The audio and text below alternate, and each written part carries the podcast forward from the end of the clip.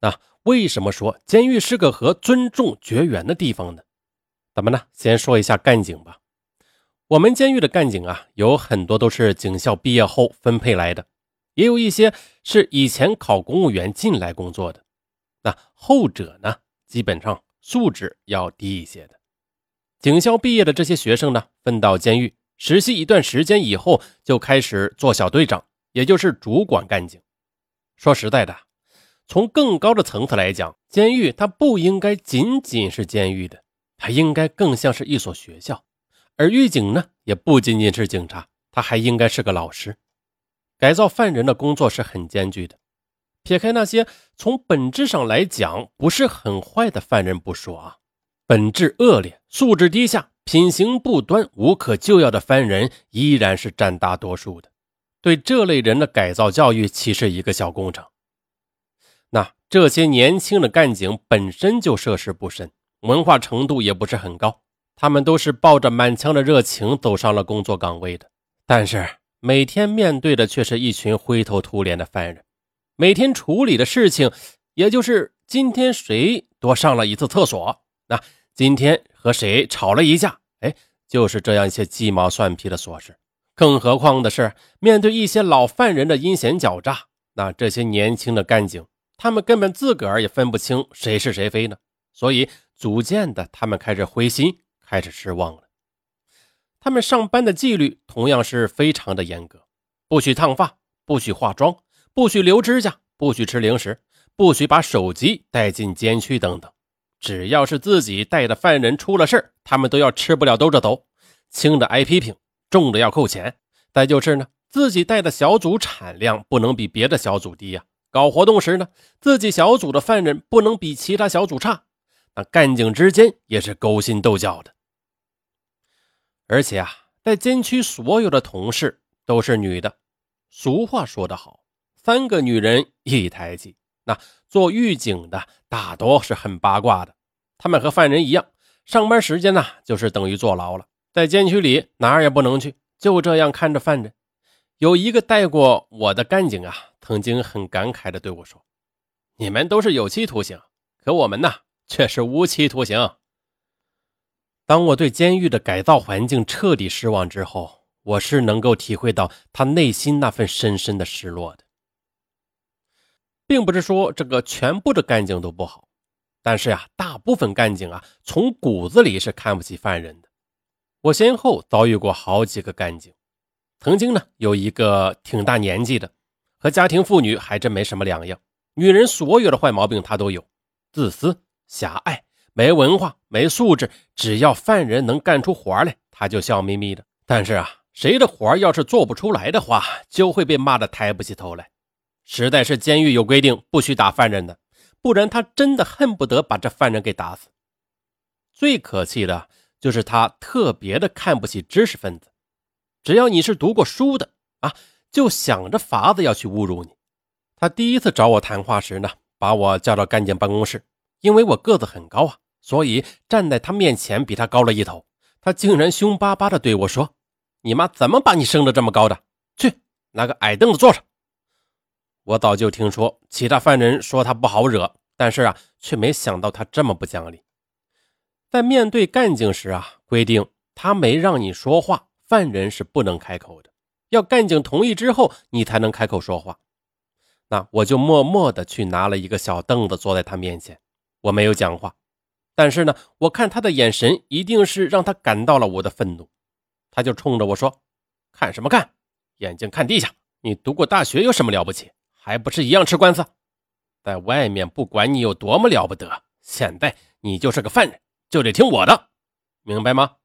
听完这话之后，我感觉有一股热气从体内直冲头顶，就这样一激动，我就没有按照警官我可以讲话吗？啊，这种规定请示，而是冲口而出。我没有认为我读过大学有什么了不起，我都已经忘记自己读过大学这件事了。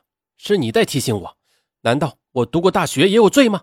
就是因为这一句话，他便以顶撞干警为由罚我在走廊从下午站到收风睡觉。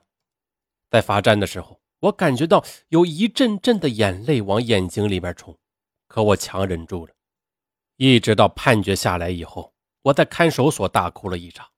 事后我告诫自己，无论发生什么，宁愿去死，也绝不让人再看到我的眼泪了。晚上躺在床上，我还是默默的哭了。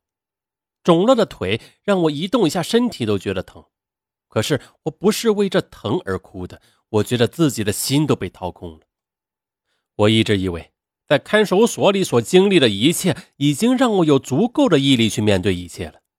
而这一刻，我才知道，原来我并没有想象中那么坚强。坐牢的人如果没有一点盼头的话，那日子是很难熬的。每月一次的接见日，就是犯人们最期盼的一天。当地人呢，基本上每月都会来接见的，外地的就不太可能了，因为路费贵呀。有那个路费的话，还不如寄进来，就放在大账上实惠呢。里面的女犯呢，各种年纪的都有，最小的十八岁，还是从少管所里转过来的。那不满十八岁的是少年犯，是不能送到女监来的。最大的呀。是八十多岁的，那这个人是从三十几岁啊就开始吃官司，判过两个无期。嘿，真搞不懂。来接见的家属很早很早的就来到监狱门口，有些四犯呢，在接见这天要帮干警把桌子抬到接见大厅，还要送热水瓶过去啊。回来以后都非常兴奋的告诉大家，外面来了好多家属，谁谁谁的妈妈来了，谁谁谁的孩子来了，等等等等。因为接见呢是在一个大厅里，在里边玩的好的呀，都会相互的介绍认识。刚才那个人啊，是我什么什么人。我呢还听说，因为总是接见的缘故啊，很多犯人的家属都成了朋友。那在外边等着接见很无聊啊，然后就互相的聊天啊，一聊发现自己接见的人是在一起的啊，那这样还会下一次约好一起来。接见的时间呢是二十分钟，一批批的进去。第一批进去了，第二批的人便在大厅的铁门口等。很多人啊，在排队等的时候就开始眼圈发红了。年纪小一点的犯人干脆就哭出声来了。进去以后，每个接见的窗口里边都坐着两个人，一个是犯人，一个是干警。和家属说的每一句话呢，干警都要做记录的。如果说了不应该说的话，回来就要倒霉了。家属坐在接见台的外边。中间有一道悬空的玻璃，如果家属带了东西呢，就从玻璃下边送进来。当然了，监狱里对带进来的东西啊，检查的是非常严格，能送什么，不能送什么，都是有严格的规定的。超市里能买到的东西是不可能送进来的。比如说呢，有些犯人嫌超市的东西贵，便让家里带来，那干警当场就会让家属给带回去的。那接见的这个场面啊，应该说是很惨的一幕。玻璃墙外的爸爸妈妈老泪纵横，他们一边哭一边骂：“你这傻孩子，怎么会去做这种事儿啊？”玻璃墙内的也是一边哭一边说：“对不起，爸爸妈妈，原谅女儿吧。”妈妈一边骂着，一边把手从玻璃墙下面伸进来，在女儿的脸上抚摸着。女儿呢，她也很想拉拉妈妈的手，可是不行的，她就只能这样坐着，流着眼泪，感受着妈妈的心疼。如果是结了婚的、有孩子的，就更让人看不下去了。有的女犯孩子很小，家里人抱着来接见，孩子不懂事啊，他一个劲儿的叫着妈妈抱抱，妈妈抱抱，小身子拼命的想挣脱抱着他的手。坐在里边的妈妈真是心如刀割呀，朝思暮想的孩子就在眼前，可是却无法伸出手把他抱在怀里，她只能看着孩子嚎啕大哭。有的实在是控制不了自己的感情，也会哭着求坐在身边的干警能不能让我摸摸孩子。有些干警很心软的，会同意的。当然了，也有些冷冰冰的说不行。这种情况下，外面的丈夫和家人也只能流泪了。二十分钟的接见，在犯人的感觉里，似乎只有两分钟那么迅速。原本在监室想好的、想要和家人说的话，就这么一哭，也都全部忘掉了。接见时间一到，马上就要离开，一分钟也不能耽搁。泪眼相对，依依不舍。也许只有这刻骨的痛，才会让我们感到犯罪的可怕，让我们的心在痛苦中忏悔。在没有接见以前的兴奋，很快就被接见后的悲伤所替代。很多人他不忍看到自己白发的母亲被伤心思念而折磨的憔悴不堪的脸，年幼的孩子因为想念母亲而哭泣的眼，所以他们选择了不接见。他们宁愿独自忍受相思的痛苦，在夜里默默的哭泣。接见是一件既让人向往又让人心酸的事情，而在监狱里边，最让人痛心的莫过于失去自己的亲人。有不少的女犯呐，自己年纪已经不轻了，判的时间又长，因此呢，在服刑期间就遭遇了父母去世的噩耗。树欲静而风不止，子欲养而亲不在。那应该算是人间最惨烈的痛苦了吧？犯人和家属之间的所有信件呢，都必须经过干净的检查。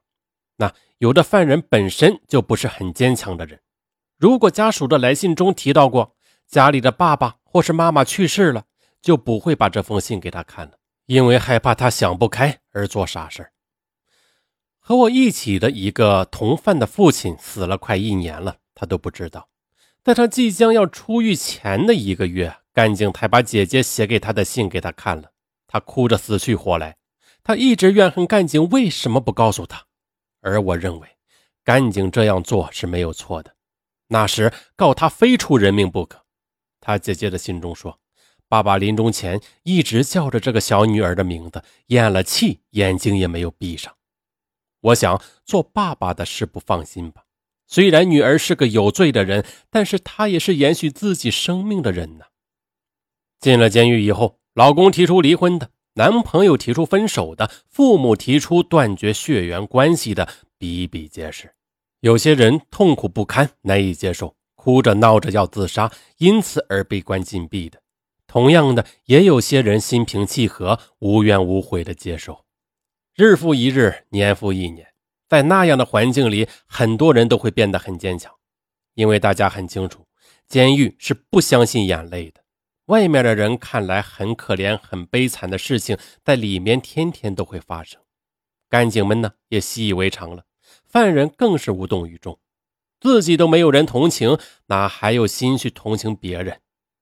在我认为，苦难本身就是一把利器，瞬间就可以把一个人的同情心打磨得干干净净。在这个地方，生命只是带着微弱的坚强在成长。